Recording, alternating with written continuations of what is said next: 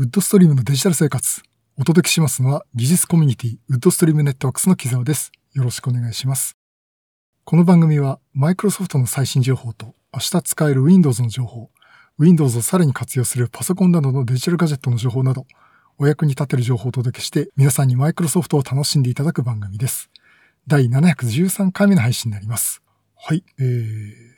前回ですね、娘が試験勉強中だということで、えー、お父さんは隣の部屋でうるさくできないっていうところでね、あの、車の中で、えー、トヨタオーリススタジオからお送りしまして、えっと、いつもの使ってるマイクじゃなくて、まあ、アイシー レコーダーを使って収録ということをやりました。で、結構ですね、皆さんにご意見をいただきまして、変わらないですよって話と、あとむしろこっちの方の音がいいんじゃないですかと言われる方で、結局ね、ネガティブ系の意見は何もなかったですね。うん、あの、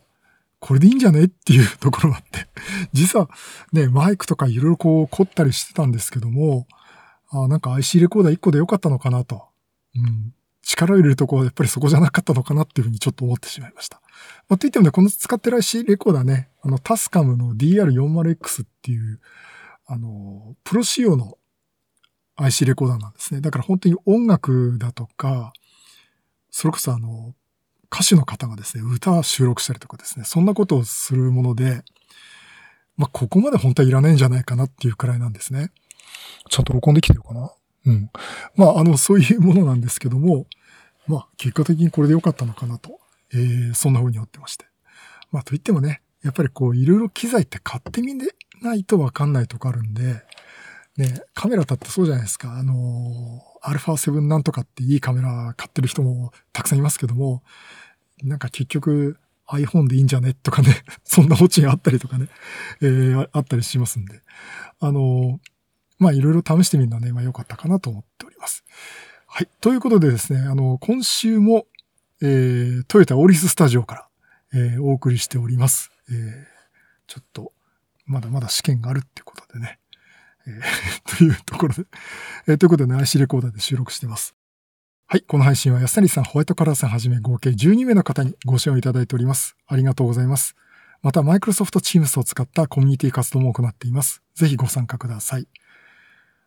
はい。あの、Teams のコミュニティ、最近あの、お申し込みの方がね、週ひとりふたりって増えてきまして、えー、ここ最近、ちょっと、ちょっとずつ人が増えてるなっていうところありまして、まあ、あのー、いろいろね、雑談とかもしながらやってますんで、まあ、この番組を聞いていただいて、こう、加えてなんか面白いことがあるかなというところがありますんで、あの、興味の方、ある方はね、ぜひご参加いただければなと思っております。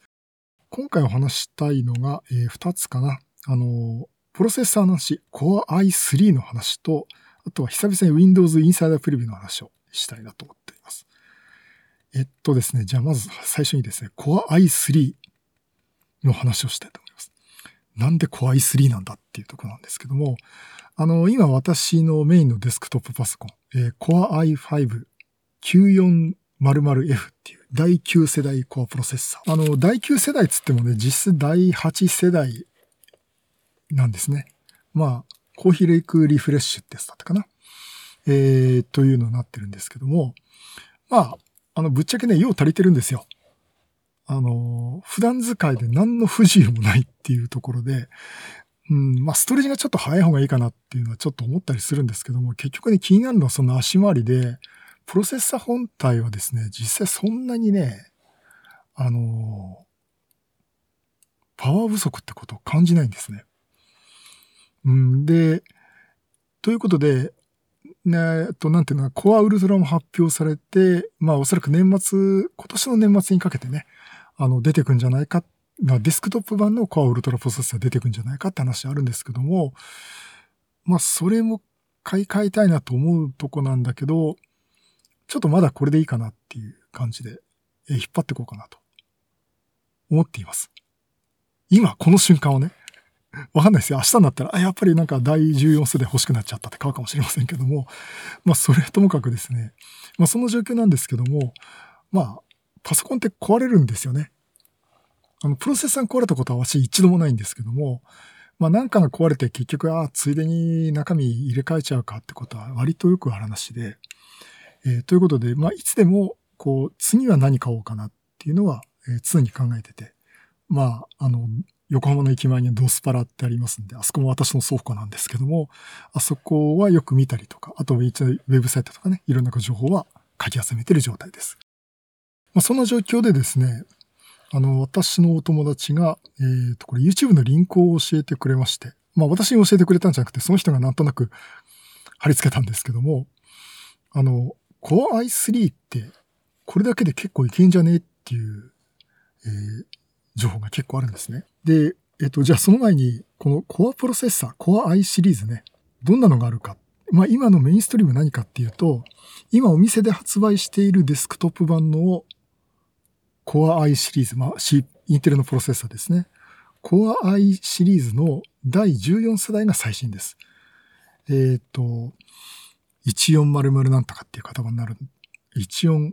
14なんいちよんななまるまるとかそういう型番になると思うんですけども、まあそういうのが出てるんですけどね。で、ただまだじゅうよん世代、まだ値段がこなれていないということと、品数はそんなにまだ出てないというところと、性能的にもあんまりだいじゅうさん世代と変わらないぞって話が結構出てて、あの、というとね、実際今買うのを考えると、だいじゅうさん世代、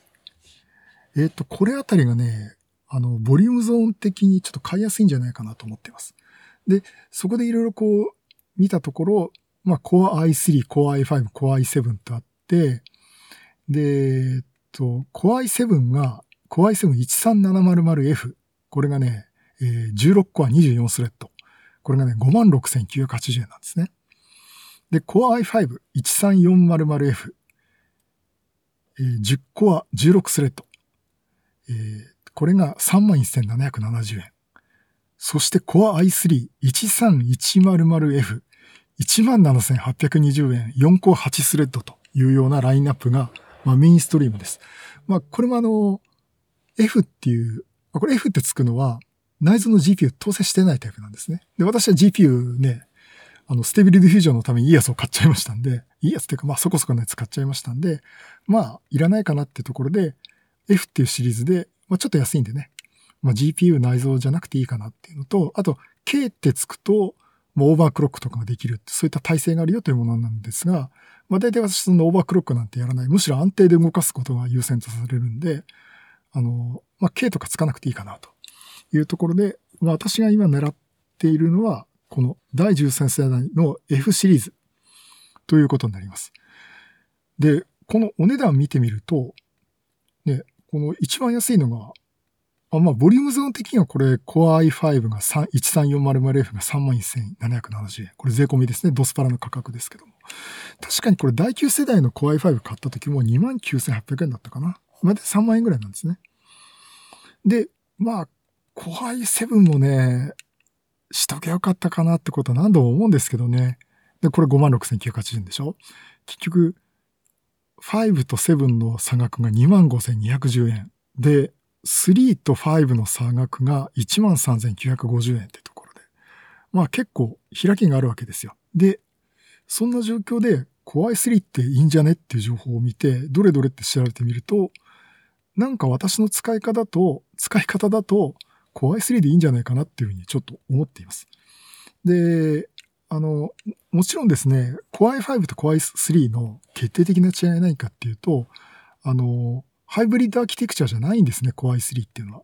Core アイファイブ は P コアがろくコア、E コアがよんコア、えー、という構成なんですが、Core アイスリー は P コアのみです。つまり E コアっていう高効率コアが載ってないんですね。で、P コアがよっつで、マルチスレッドではちスレッドというものになります。ということで、当然あの、私が前お話しした、Intel Threads Director というね、この P コア、E コアと Windows イレブンのこの使い方を、この Microsoft と、なんていうか、Microsoft と Intel っていうか、Windows と Intel のプロセス、Core アイ プロセッサーが連携をして、うまく調整して、効果的に高効率で動かすっていう仕組みですね。えっと、この機能は結局働かないんですね。うん。まあ、ちょっと エーエムディー 的な発想なんですけども。働かないというところになります。結局ね、P コアだけでやろうっていう。まあ、高効率コアでなしでいきましょうというようなものなんですね。で、そうですね。これ確かにこれだいじゅうに世代コアプロセッサーが出たときに、ね、Intel Threads Directorであれば多分 Windows が全体的にキビキビ動くような風になるんじゃないかなとかね。えー、そんな期待もしてたんですけども、うーん、と思ってたところで。でね、実際これ、ウェブサイト、YouTube のサイトでですね、えー、っと、これど、ど、なんて方の YouTube かな。結構ね、人気のある方ですね。えー、っと、ユーザー登録、チャンネル登録者数がにじゅうまんにんっていうね、ともやしさんという方の、えー、YouTube チャンネルなんですが、こちらでね、えー、っと、ぼったくり価格の シーピーユー は買う必要なし、いちまんろくせんえんの シーピーユー でゲームはできるっていうタイトルの、これ半年ぐらい前のね、あの、投稿なんですけども、えー、っと、この動画でね、あの、Core アイファイブ の いちさんろくまるまるケー というオーバークロックができるやつ、それと Core アイスリー の いちさんいちまるまるエフ という、もう今回私がちょっと注目しているプロセッサーの比較をしてるんですよ。で、これ見ると、あの、実際ですね、そうですね、これ、実際ベンチマークをやってるんですけども、えっと、シネベンチっていう、あの、このマルチ処理ね、をさせるので一番効果、効果が見えるっていうベンチマークだと、Core アイファイブ の方が、えー、Core アイスリー より にてんななばい早いんですよ。もうめちゃくちゃ早いんですね、見てて。で、まあ、それはそうだろうなと思ってたんですけども、で、その以外のとこですね。あとゲームのベンチ。あの、ファイナルファンタジーとか、こう、ベンチマークができますよね。あとは、あの、実際ゲームで遊んでみて、えー、フレームレート、何 エフピーエス とか、あと ジーピーユー にどれだけ負荷がかかっちゃってるか、その シーピーユー パーによってね、というのを比較してっていうのをね、いくつかのこうゲームとかベンチマークで見てるんですけども、えっとね、どれも言えるのが、Core アイファイブ の方が、いってんいちばいか いってんにばいぐらい早いっていう感じなんですよ。だからね、例えばそのいちまんすうせんっていうスコアが出るんだけど、こっちのがにせんスピード、あの、スコアが高いですねとか、そんぐらいなんですよね。結局、あの、シングル、こういうのってシングルコアの性能によってくるんで、ぶっちゃけあの、コア数が多いとかね、インテルのだ、その、ハイブリッドアーキテクチャってあんまり関係なくて、ゲームやるんだったら、実は、まあ、ここの当時の値段でしょうね。いちまんろくせんって言ってますけども。これ今 いちまんななせんはっぴゃくにじゅうえんですけども、このごまんろくせんする Core アイファイブ よりもいちまんろくせんする Core アイスリー とほとんど変わりませんよっていう。Core アイスリー でいいんじゃねっていう、えー、いうお話になってます。あのー、あとは オービーエス を使って録画をしながらファイナルファンタジーのベンチマークをやった時のその何 エフピーエス っていうので見ると、まあ、ある程度マルチ処理が走るんですけども、Core アイファイブ だと ひゃくさんじゅうエフピーエス。で、Core アイスリー だと ひゃくじゅうななエフピーエス ですっていうところでね。やっぱこれにマルチな処理をさせると違い出てきますねっていうところあるんだけど、じゃあ実際この違いを体感できるかっていうと、あんまり、あんまり関係ねえかなって私も見えてます。で、実際こちらの方も差は出ますし、そこを気にする方はいると思いますけど、あまり違いは出てませんねっていう話なんですね。というとですね、結局そのマルチタスクでガンガン処理させないんであれば、ある程度させてもですね、Core アイスリー で十分じゃないかなっていうふうに、えー、私見てます。あの、じゃあ普段使いで、まあ、そうですね、ブラウザで結構ね、プロス、あの、スレッド使うからっていうのはあるかもしれませんけどね。あの、そこら辺とか、そのオフィスを使うっていう用途でも見てても、実は今言われてるのは、あの エヌひゃく とか エヌにひゃく っていうインテルのプロセッサーありますね。あれ、E コアだけのだいじゅうに世代コアプロセッサーな、あ、コアプロセッサーなんですね。だから多分ね、だいなな世代、スカイレークぐらいの性能なんですけども、それなりにこう、マルチスレッドで動く、動いてるんで、えー、買ってみたら実はこれだけで十分だった。ただやっぱり動画編集だとかゲームがきついよねっていうのが一般的な評価です。まあ、そんなとこを見ていくと、なんかこう、買い替えるときね、あのー、Core アイスリー でもいいんじゃないかなっていうふうにちょっと今思ってます。まあ、とは言ってもね、あの、多分いざ買うときに、あ、違う、買った後に、なんかやっぱ重い時になると、ああ、やっぱり Core アイファイブ、Core アイセブン にしときゃよかったって思うと思うんで、って言いながら私多分 Core アイファイブ にするかなと思うんですよね。うん、だってこれ、いちまんさんぜんななひゃくななじゅうえん。あ、違う違う違う。一万、差額が いちまんさんぜんきゅうひゃくごじゅうえんなんで、ね、今 いちまんよんせんえんぐらいの違いだったら、ごにしとこうかなっていうふうには多分私動くと思うんですけども、なんかこう、緊急で必要でどうしてもお金が出せないっていう場合だと、あとは、あの、本当にこの程度でいいんじゃないって思うんだったら、Core アイスリー でいいんじゃないかなっていうふうに、そういうふうに思っています。うん、なんかサブ機を、ね、昔、今余裕がないから言いませんけど、昔こうサブ機を組むっていうのをよくやってましたけど、そしたらね、これ Core アイスリー で組んじゃってたかなと、えー、そんな風に思ってます。あの、ろくねんまえに私、Surface Pro のだいご世代を買ったんですよね。あれ、えっと、Core エムスリー のモデルを買いました。で、あの、あえて、まあ予算的な都合もあったんだけど、あえて、低スペックモデルを買ってどんぐらい使えるかっていうのをちょっと試したかったんですけど、あのぶっちゃけ使い物になりましたからね。Windows じゅう動かしてて。うーん、本当に普段使いできてたし、あの勉強会でもあれでスライダーで登壇したりとかしてましたけど。まあでも最後やっぱり、どうなんだろう。なんか Windows レ, レビジョンアップしていく、アップデートしていくためにやっぱりちょっと重いなってところはあったんで、まあ最後やっぱりね、あの、Core アイファイブ のメモリ はちギガバイト にしとけばよかったかなっていうのはありましたけどね。あ、まあ、その Core エムスリー の Surface Pro のだいご世代ってメモリ よんギガバイト だったんで、やっぱそれがきつかったのかなと思うんだけど、実は Core エムスリー でも結構使えてたっていうのはあるんですよ。うん、だから実はですね、この Core エムスリー でもいいんじゃないかなっていうふうに、そんなふうに思っています。で、で、じゃあ、と言いながらそんなこと考えててね、あの、じゃあ今使っている、私が使っている Core アイファイブ の きゅうよんまるまるエフ と、この最新の Core アイスリー、どんぐらいのスピード違いがあるんだろうかと、えー、言うとですね、えー、っとですね、結論から言いますと、全面的に Core アイスリー の勝ちです。あの、やっぱ世代の違いはものすごく出てきますね。あの、どうやって比較したかっていうと、もちろんあの、実機があるわけじゃないんで、あの、比較サイトっていうのがあるんですよ。で、これね、Google の検索で、あの、コパイロットじゃなくて Google でやったんですけども、Core アイスリーいちさんいちまるまるエフ と Core アイファイブきゅうよんまるまるエフ を比較というキーワードで検索していただくと、ちょうどこのふたつを検索した結果が綺麗に出てきます。そういうサイトが出てきます。えっと、これ多分ね、自動で作られてるんですね。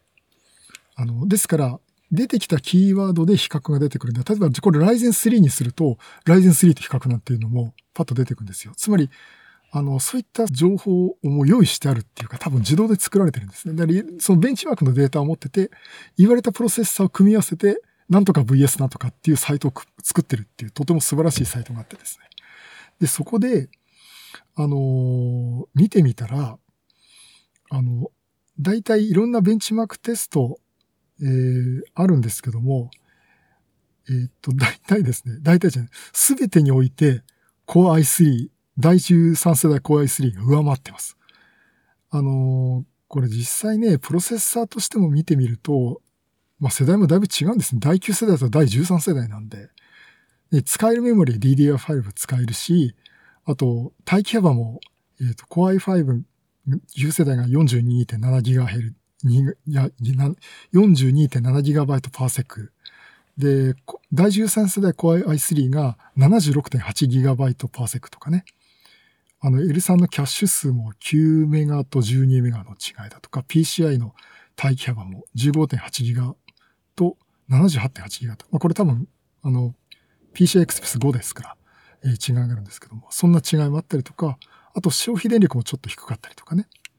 まあまあ、そんなところも書かれてるんですよ。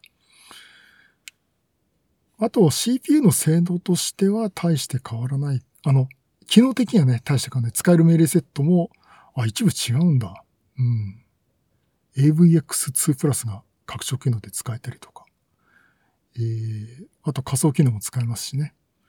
まあそんなところがいろいろ出てるんですけども、た、さっき言ったのはシネベンチね。ええーと、これが Core アイスリー だと いってんなな 倍ぐらい早いです。で、やっぱりこれコア数なんですね。私の Core アイファイブ って 6, 6コアろくスレッドってマルチスレッドじゃないんですよ。だいきゅう世代って。だからろくスレッドで動いてるんですけど、一方この Core アイスリー ってよんコアなんだけど、マルチスレッドなんではちスレッドというところで、まあ、これのコア数、処理できる数も多いんですね。だから私も仮想マシン動かしたりしてるんで、それ考えると Core アイスリー にした方がいいんじゃないかなとかね。あと、まあ、ギークベンチだとか、まあ、いろんなあの、ベンチマーク見てみると、だいたい いってんご 倍ぐらい早いです。あの、中には、測定比較にならないくらいっていうのもあるかな。あの、だいたいね、いってんご 倍ぐらい早いんですよ。だからこう、ちょっと買い替えるとかね、壊れたんで買い替えるんだったら、えっと、安い値段で、えー、これ買っといて、えー、逆に今の環境よりも全然パフォーマンスがいいという、そんな状況になります。ああ、そんなこと書いたんで、ますます、あの、Core アイスリー でいいんじゃねっていう感じになってきますよね。まあ、まあそういうところでね、あの、実は、本当に必要なのかっていう視点で見ると、無理して高いプロセッサーを買う必要はないのかなっていうふうに思ってます。逆にその、差額でグラフィックボードに力を入れる。例えば、よんせんばん台を買うとかね。あの、ゲームやりたい方は、だから Core アイスリー とグラフィックボードいいやつ買うとかね。よんまるろくまるじゅうろくギガバイト モデル買うとかね。ななまんえんしますけど。あの、そんぐらい、方にちょっと力を入れてもいいと思いますし、まあお金に余裕がある方っていうかね、あの、こう、そういうことに使おうと思ってる方は、まあ、あの、それなりのパフォーマンス出るものをちょっと買ってた方がいいかなと思うんですけども、まあ、あの、バランスを考える方はちょっとそういった考え方をしてもね、いいかなと思っています。まあ、でもこれ見るとね、Core アイセブン いらねえかな。うーん。みんな、私の周りみんな Core アイセブン 買うんですよ。理由は多分簡単だと思いますので、やっぱりね、後で後悔したくないから一分安買っとこうなんでしょうけど。うん、なこんなことより、Core アイファイブ とかで、次の世代、次の世代って、こう、世代が変わるごとに買い替えていった方がなんかパフォーマンスがいい生活が送れるんじゃないかなとちょっと思ってまして。えーとね、これ見てる限りだと、今んとこ、まあ、余裕があったら Core アイファイブ。ちょっと厳しかったら Core アイスリー かなっていうふうにね、私は見ています。さあ皆さんどうでしょうね。あの、えー、まあそれぞれね、いやいやそんなこと言ったっていいに、いいや、ね、いいやつにした方に決まってんじゃんと、余裕があった方に越したこといいでしょ、いいでしょっていうのは、ね、すごく私もわかるんですよ。うん。で、なんかあった時にね、あ、これ、ここのとこ Core アイセブン だったら早かったかもって思っちゃうと、ちょっとね、あのー、後悔しちゃうっていうところあるかもしれないんで、そこはね、悩みどころであるんですけどね。はい。まあ、そんなところで、あのー、プロセッサーをいろいろ考えてると、Core アイスリー でいいんじゃないかっていう、えー、お話でした。あのー、またね、こういったあの、お話、あのー、そのうち、Core ウルトラも出てきますし、今度また値段が下がってきて、だいじゅうよん世代がまたお買い得になってるっていうところもあると思いますしね。あとは、そうね、ストレージも、早い方だとどうかとかね。まあどうかとかね。まあそういったところもね、お話ししていけるかなと思っております。はい。えー、以上、Core アイスリー の話をさせていただきました。えっと、じゃあ、次はですね、あちょっと Windows ネタも話していこうかなというところで。えっと、ちょっと最近あの、あまりお話してなかった、あの、Windows イレブンの Insider Preview ですね。えー、こちらちょっとお話ししたいと思います。あのー、ちょっとね、動きがあるんですね。で、カナリアチャンネルとデブチャンネルとベータチャンネルとリリースプレビューチャンネルが出ていて、あと ウィンドウズテン にもついてもですね、まあ、バグフィックスみたいな形でリリースプレビューチャンネルが出てます。で、いちがつになってからの動きとかも含めてみますと、あの、今ね、カナリアチャンネルが、えー、ビルドにーろくまるにーまるなんですね。で、ここでね、えー、出てるのが、あの、音声アクセス。ここら辺でアップデートが結構あってですね。これ、音声アクセス機能でアップデートがあったんですが、最初から言っておくと、日本語はまだ対応していません。日本語は対応してないんですけども、音声アクセス機能でマウスグリッドっっていうコマンド、音声のコマンドが追加されて、音声でディスプレイ上の特定のポイントにマウスポインターを移動させることができるっていう機能なんですね。あの、こう、画面にですね、縦横にこう線を引いたとイメージしてもらって、例えば、えー、っと、きゅうぶん割ぐらいにしたとしますね。そう、きゅうぶん割したところに番号をつけて、えここにマウスカーソルを持ってってくださいっていうのを、あの、マウスグリッドっていうふうに、まあ、英語で喋ると、英語版の Windows だと、どこっていうと、あの、特定の場所に移してくれる。例えば、えっとね、これ数字でこう指定するのか、アルファベットで指定するのかわかんないんですけど、例えば B、エービーシー の B ってやると、B のとこに持ってってくれる。で、B を、例えば、フォネクティックコードが使えるみたいで、これアマチュア無線やってる方はご存知だと思いますけども、B っていうと、まあ、ブラボーだとか、ベータって言わないか、ブラボーとかね。B、ブラボーっていうと、B の位置にマウスカーソル持ってってくれるとかね。えー、そんなことができるみたいです。まあ、といったところがね、あの、機能アップデートなんですけども、あと、それ以外にはですね、削除する方向の話。えっと、ワードパッドとピープル。えー、この機能がクリーンインストールをするとインストールされませんっていうことなんですね。アップデートされるとまだ残ってます。これのワードパッドってちょっと前にね、あの、いずれ Windows でなくなる機能ですといったあの、まあ、初、初期のワープロ機能ですね。えっと、これがクリーンインストールするとインストールされませんよと。あと、ピープルですね。ピープル。覚えていますかって、また、また今週このネタかって言いそうなんですが。まあ、Windows エイトとか、あと Windows 本とかでも使ってたね。こう、人を主体にして、例えばこの人、例えば木沢さんってやったら私のメールアドレスとか電話番号とか出てきて、どうやってアクセスするかっていうのを選ぶっていう、人を視点としたコミュニケーションを取るっていう考え方の、まあ、アプリケーションで、まあ、人の名前ここ出てきて、この人どうやってコミュニケーションを取るとかね、この人はどんな人とかね、えー、いうのがわかるっていうかね、そういう使える、えー、アプリケーションなんですけど、この People、これも新規インストールされませんということになります。ただアップデートしただけだと残ってるんで、私もあの、仮想マシンでね、カネレイヤーチャンネル動かしてますけども、えっと、アップデートしてもワードパッドは残っています。ただ、あの、今後はですね、アップグレードをするだけで削除されるという方になります。だからアップグレードするとアンインストールされるってことが今後起きると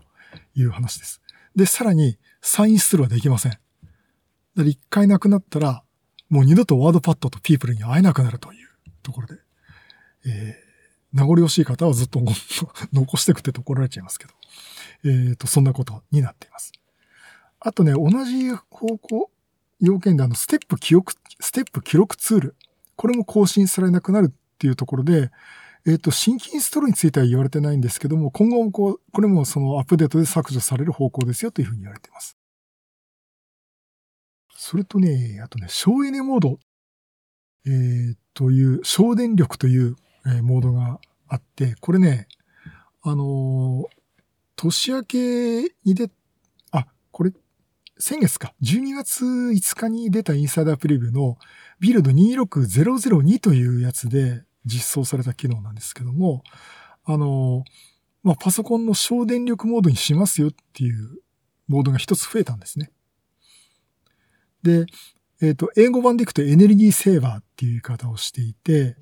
あのー、まあ、ノートパソコンでも低消費電力で動かしますよとか、そういったモードになるんですけども、えっと、この機能がですね、あの、アクションボタン、まあ、右下の、あのー、時計あたりのアイコンをクリックすると、えっと、この機能をオンにします、オフにしますって出てくりますけども、ここに省電力っていう、えー、アイコンが出てくるっていう風になってました。えー、で、この機能が、えっと、今回のバージョンアップデートでは、バッテリー運用していないパソコンでも、省電力モードにすると省電力のアイコンがタスクトレイに、あ、システムトレイか、に出てきますというのが追加されたということになります。それと、あとはね、これはデブチャンネル、ベータチャンネルでももう実装されてる、された機能で、えっと、ロック画面、えー、と、録画面にですね、天気予報が出ますっていうところで、えー、録画面の下の方にですね、天気予報が出ます。えー、天気と温度と湿度が出たかな。うん、そんなところで、で、これはもうリアルタイムに更新されますよってところで、それが追加されましたということになります。それと、えー、Microsoft Store、えー、Microsoft Store というようなアプリケーションですね。えっと、Microsoft Store で、えっと、画面出したところで、インスタントアーケードゲームっていう機能が追加されました。で、これ、例えばゲーム、ゲームっていうか、こう、ソフト選んでる間にゲームができるんですね。で、このゲームというのが、ダウンロードしなくても、そのまま、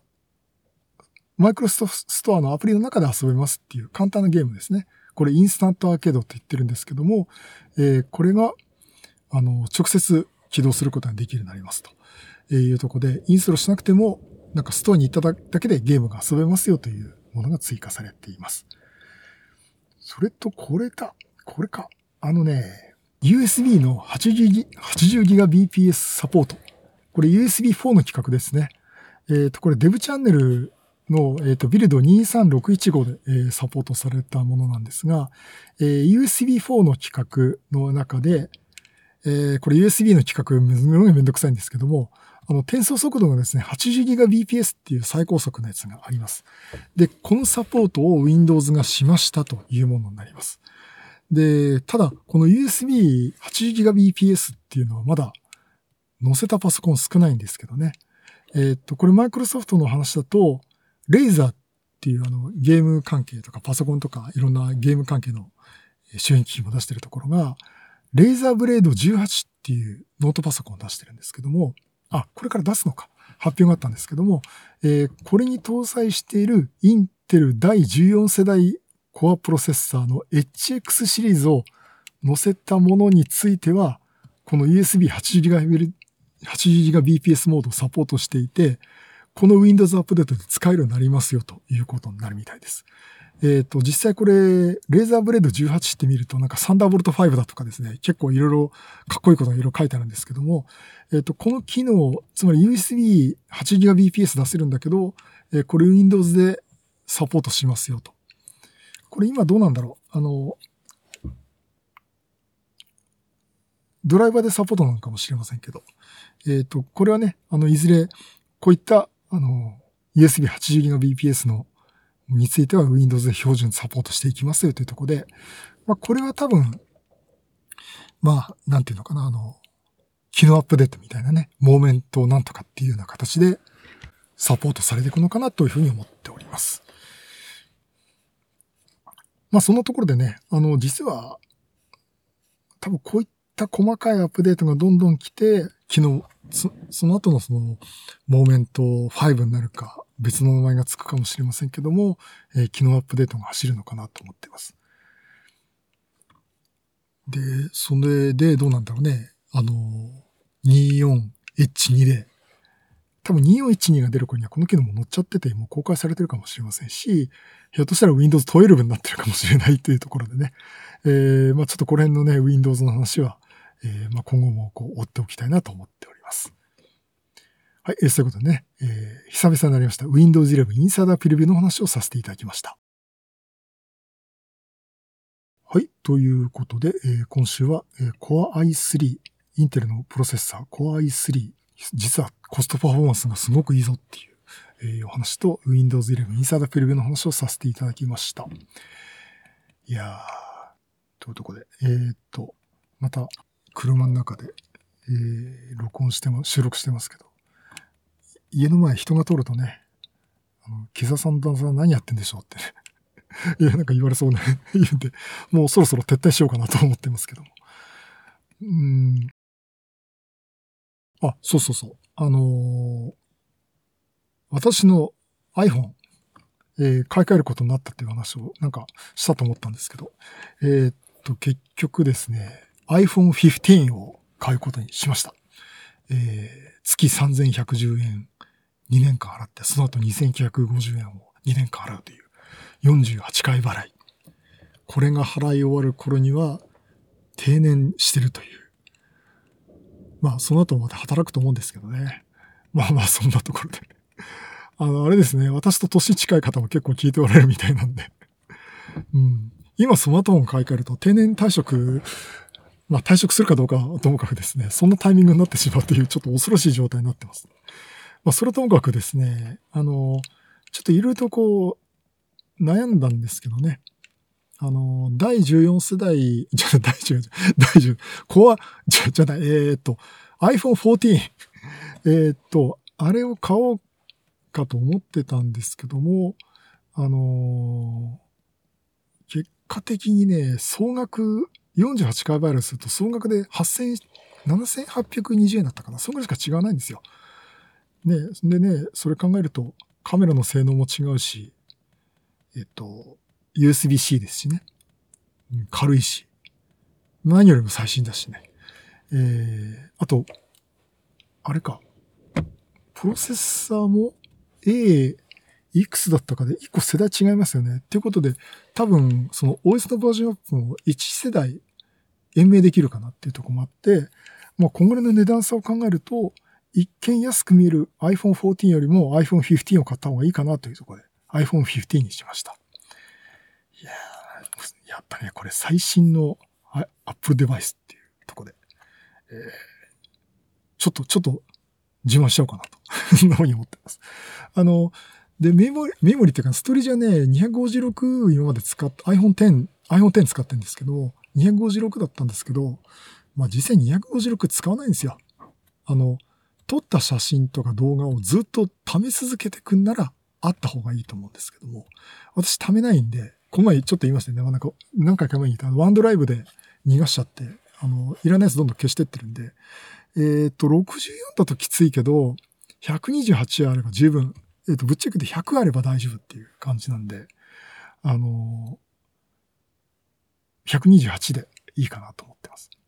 だからアップルもよく考えてますね。実際のそのボリュームゾーンで、まあろくじゅうよんっていうのも今時ないだろうなってところで、あのー、ひゃくにじゅうはちあれば用意したきゃいいんじゃねっていうね。これアップルもよく考えたと思いますね。ひゃくにじゅうはちのモデルを用意したっていうのはね。まあそんなとこもあって、えー、アイフォン